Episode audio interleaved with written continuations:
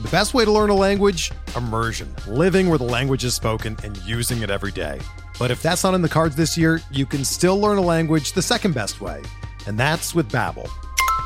Be a better you in 2024 with Babbel, the science-backed language learning app that actually works. Don't pay hundreds of dollars for private tutors or waste hours on apps that don't really help you speak the language.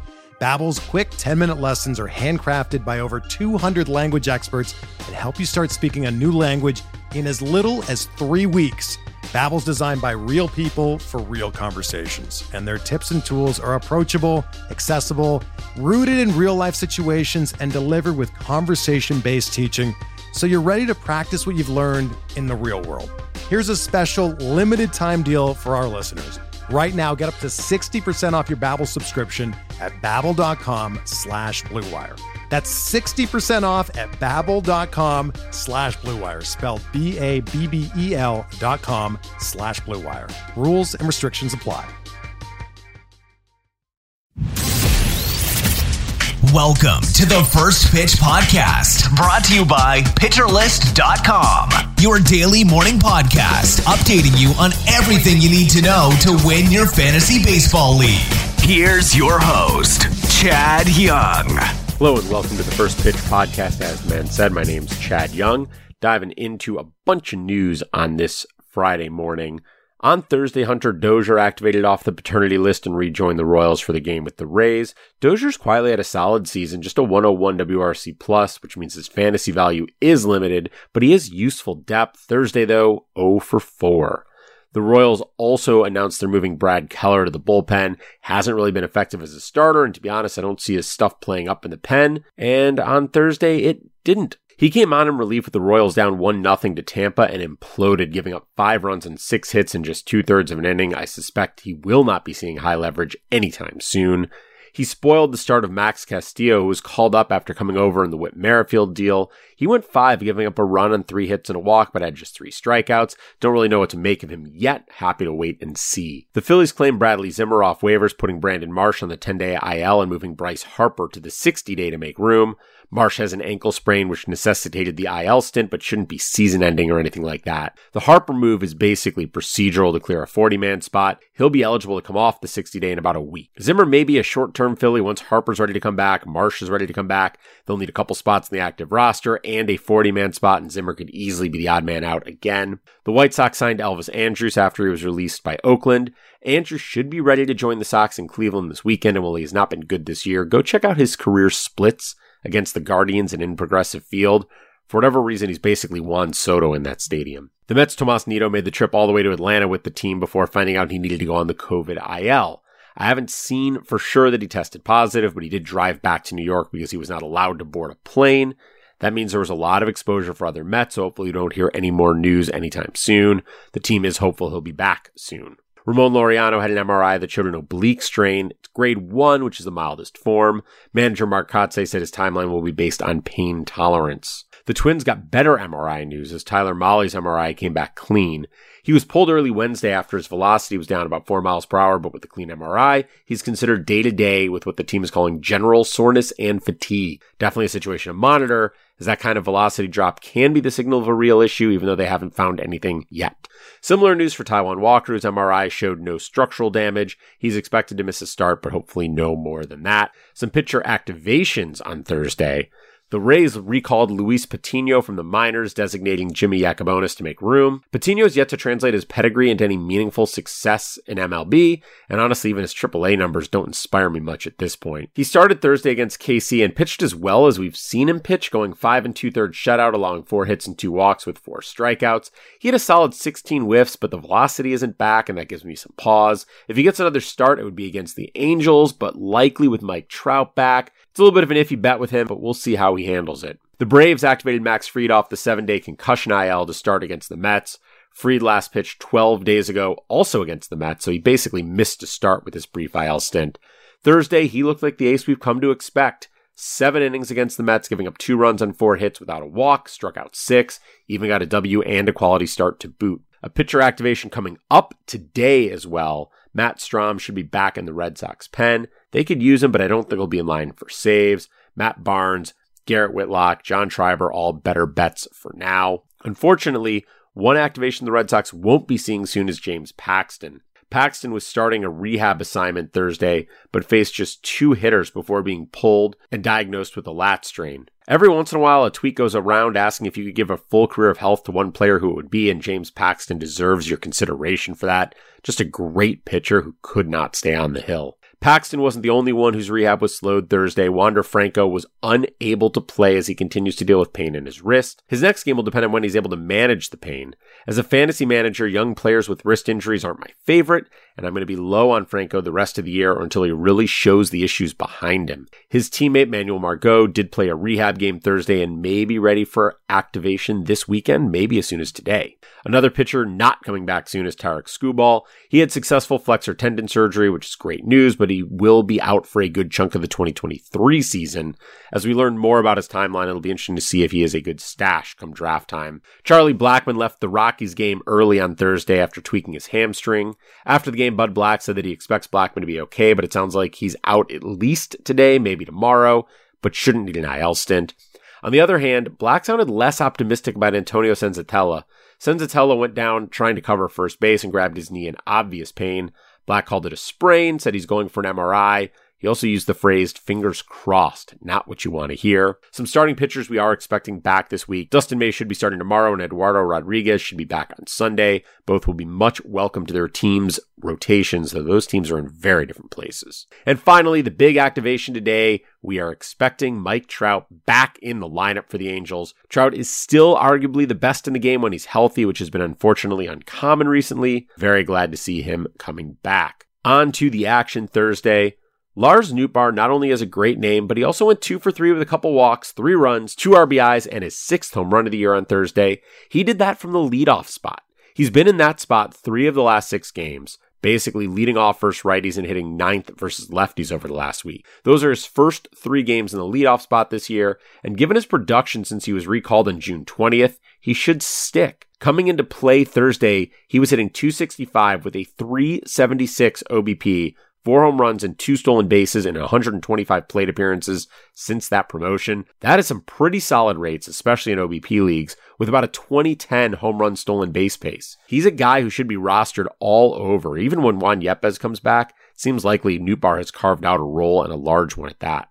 Alex Bregman stole his first base of the year, just his second since 2019. That's not even the headline, though. He was four for six, two home runs, two doubles, four runs, six RBI. Bregman is on his best stretch of hitting since he was an MVP candidate a few years back, and I am targeting him aggressively for trades in leagues where I need third base. He wasn't alone for the Astros, who put up 21 on the White Sox Thursday. Chas McCormick homered and drove in five. Trey Mancini homered. Yuli Gurriel had three hits, three runs. Kyle Tucker had four hits, two runs, and three RBIs. Just a huge effort across the board. Bregman also wasn't the only one recapturing his glory days with a two homer day. Andrew McCutchen, two for four with a couple of home runs, three runs, three RBIs. Kutch has been steadily above average all season. While it's not huge fantasy value, it is good to keep in mind if you need plate appearances in the outfield. Willson Contreras is in the midst of his glory days, and he too joined the double bomb party, going two for four with a pair of solo shots. Contreras had been a little cold since the trade deadline, but turned it on Thursday. He is a clear top five, maybe even top three fantasy catcher for me rest of season. And we're not done yet. Bryan Reynolds, three for four with a couple home runs, three runs, four RBIs. He is heating up lately and will win some playoff matches if this continues. Among players who did not hit two home runs, Stone Garrett singled and doubled and stole his first base in his second career game game. He's now four for nine with three doubles in his brief MLB career. Garrett had 28 home runs and 15 steals in AAA with a 275 average. So while he's not a particularly highly regarded prospect, he was producing and that has continued in MLB so far. George Springer still only DHing, not yet playing every day, but he looked healthy Thursday, going 5 for 5 with a double, two runs, and an RBI. I expect some days off. He may miss some more time, but Springer should be back to producing as he usually does when he's in the lineup down the stretch. Looking at other home runs around the game, Albert Pujols, number 11, he's up to 690 in his career. Mark Mathias hit his second. Nathaniel Lowe hit his 17th. Yoan Moncada had his seventh. Hunter Renfroe, number 21. Rafael Ortega hit his sixth. Vlad Guerrero Jr. hit his 26th.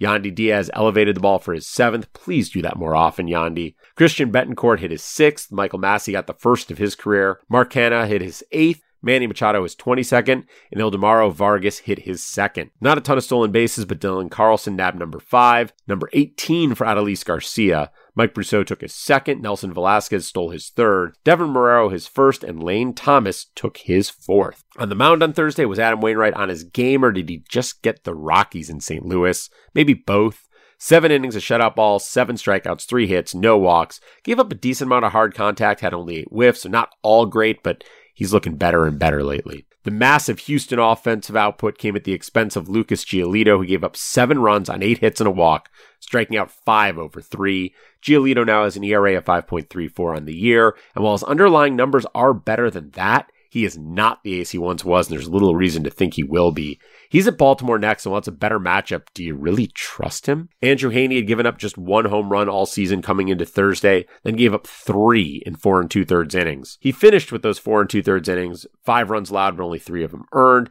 had five hits, one walk, struck out 10. His velocity and spin were up. He had 19 whiffs to drive those 10 strikeouts, and he had a 36% CSW. If there are managers who have been worried about when the other shoe will drop with Heaney and are looking for a reason to trade him, this line might push them to make a move, and I would buy. I really like what he did here despite the result. Corbin Burnes got a win, but not his best start, lasting just five and two thirds, giving up three runs and six hits. He walked two and struck out six. No cause for concern, though. That's just what happens when you face the Dodgers. A little bit of a surprise pitcher's duel in Baltimore. Spencer Watkins gave up one run over five and two thirds, while Adrian Sampson shut out the Orioles over five and two thirds as well. Neither really impressed me though. Neither is on my radar moving forward. This was just two bad offenses and a good pitcher's park. Oh man, Zach Gallen, seven and a third shutout, allowing four hits, no walks, 12 strikeouts, 17 whiffs, and a 39% CSW. I just love what Zach Gallen does. I've been down on JT Brubaker, but he was excellent on Thursday, shutting out Boston over seven with seven strikeouts, allowing just two hits. He had a 38% CSW. This wasn't just a fluke. He pitched really well. I just don't know that you can trust him to do it consistently, and I don't want to mess around with him versus Atlanta next. Jose Berrios is an enigma. I thought he had righted the ship a couple weeks back, and then, coming off a pair of awful starts, he stymies the Yankees allowing just two runs, only one of them earned on six hits and a walk over six and two thirds with nine strikeouts. His velocity was up half a tick. He had 14 whiffs. He had a 40% CSW. He looked great, legitimately great, but is he going to do this again? Can he continue this? And it's not even matchups with him, as he's had good recent starts against the Yankees and Phillies while getting beat up by Milwaukee, Minnesota, and Cleveland. I want no part of this. Frankie Montas is one of my favorite pitchers when he is on, but he is not on right now. Six runs on eight hits and a walk over six innings against Toronto, striking out only two. And yeah, it's Toronto, and Toronto is Toronto, but we haven't seen good Montas since July 21st, and we haven't seen great Montas since, what, June? He gets the Mets next, and ugh, I, I'm not excited, and I'll probably end up sitting him again. Yu Darvish threw a gem against the remnants of the Nationals, going eight and a third, allowing a run on five hits and six strikeouts without a walk, but he left with a couple men on base and gave way to Josh Hader, who was awful. Hader hit Luke Voit to load the bases, gave up a four pitch walk to Nelson Cruz to walk in a run, gave up a sac fly to Keibert Ruiz to drive in another run, ended up with an infield single before finally getting out of it. That puts two more earned runs on Darvish, who ends the game with three runs allowed instead of the one.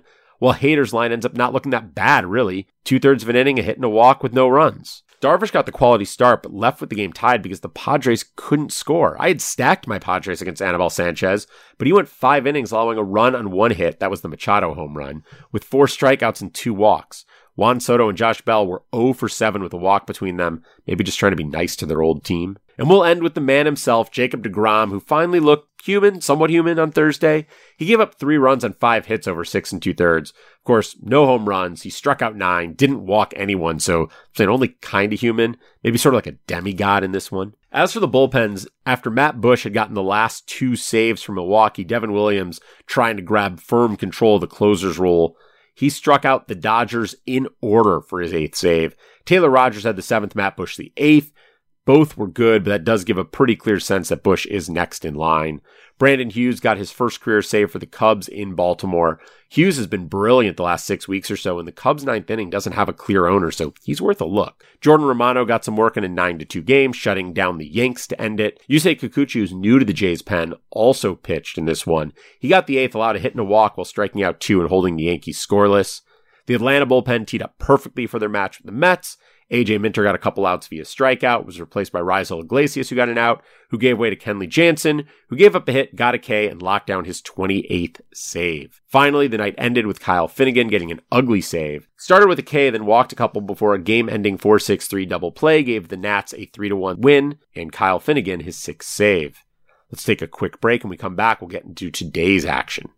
Hey, Alex Fast here, and thanks for listening to this podcast on the Pitcher List Podcast Network. If you're a fan, consider supporting all of us by getting a PL Plus subscription, where you're going to get an ad free website and get access to our Discord, where you can talk to all of our podcast hosts and staff. Plus, you can hang out with our incredible Pitcher List community. It's basically a baseball sanctuary year round for as low as $8 a month. You can sign up at pitcherlist.com backslash plus, and you're going to get your first month free with promo code podcast. Also, don't forget to check out everything else we do as well from YouTube videos, live streams, newsletters, off-season articles, TikToks, breakdowns, over 15 baseball podcasts on our network. We can't stop talking about baseball even during the off-season. So sign up for PL Plus today at pitcherlist.com backslash plus and use promo code podcast to get your first month free. All right. Thanks for listening. Let's get back to the show. Welcome back. First, let's take a look at the weather with our friend Mark Paquette. Thank you very much. Well, after a quiet Thursday, we have a little bit of a busier Friday. We're going to see some rain around the Rangers at the Twins, and this is a kind of a uh, preview of fall. It's like a fall-like system. Uh, it's going to be cool, and there'll be some rain falling at times. It doesn't look overly heavy, so I expect them to be able to play this game. But at least we have something to watch in terms of the radar and delays and low chance of a postponement. Anyways, I'll talk to you tomorrow, and thank you very much. Thanks, Mark. If you're looking for someone to stream today, Kutter Crawford's been solid and pitching at Baltimore doesn't hurt. As for where I am starting my hitters, I know Chris Bassitt's been good, but I think he'll likely give up a home run, maybe even two against the Phillies in Philadelphia. And with Mike Trout coming back, I think the Angels are going to get going against Matt Manning. What I'll be watching on Friday Jesus Luzardo gets a real challenge with the Dodgers. I'm very curious how he handles that. Blake Snell has an opportunity to throw a beauty facing the Nats. And Lance McCullers is making his second start. This against a solid Atlanta team will be very interesting to see how he handles that. Before you watch any of that, go to Pitcher List to read the SP Roundup, Batters Box, and Reliever Ranks. Get more details on what happened on Thursday and what's coming up on Friday. Then sit down, watch baseball, enjoy your night, and I'll be back with you tomorrow. This has been the First Pitch Podcast, brought to you by PitcherList.com. If you enjoyed today's episode, rate us on iTunes, follow us on Twitter at PitcherList, and help support what we do by joining our Discord with PitcherList Plus at PitcherList.com slash plus.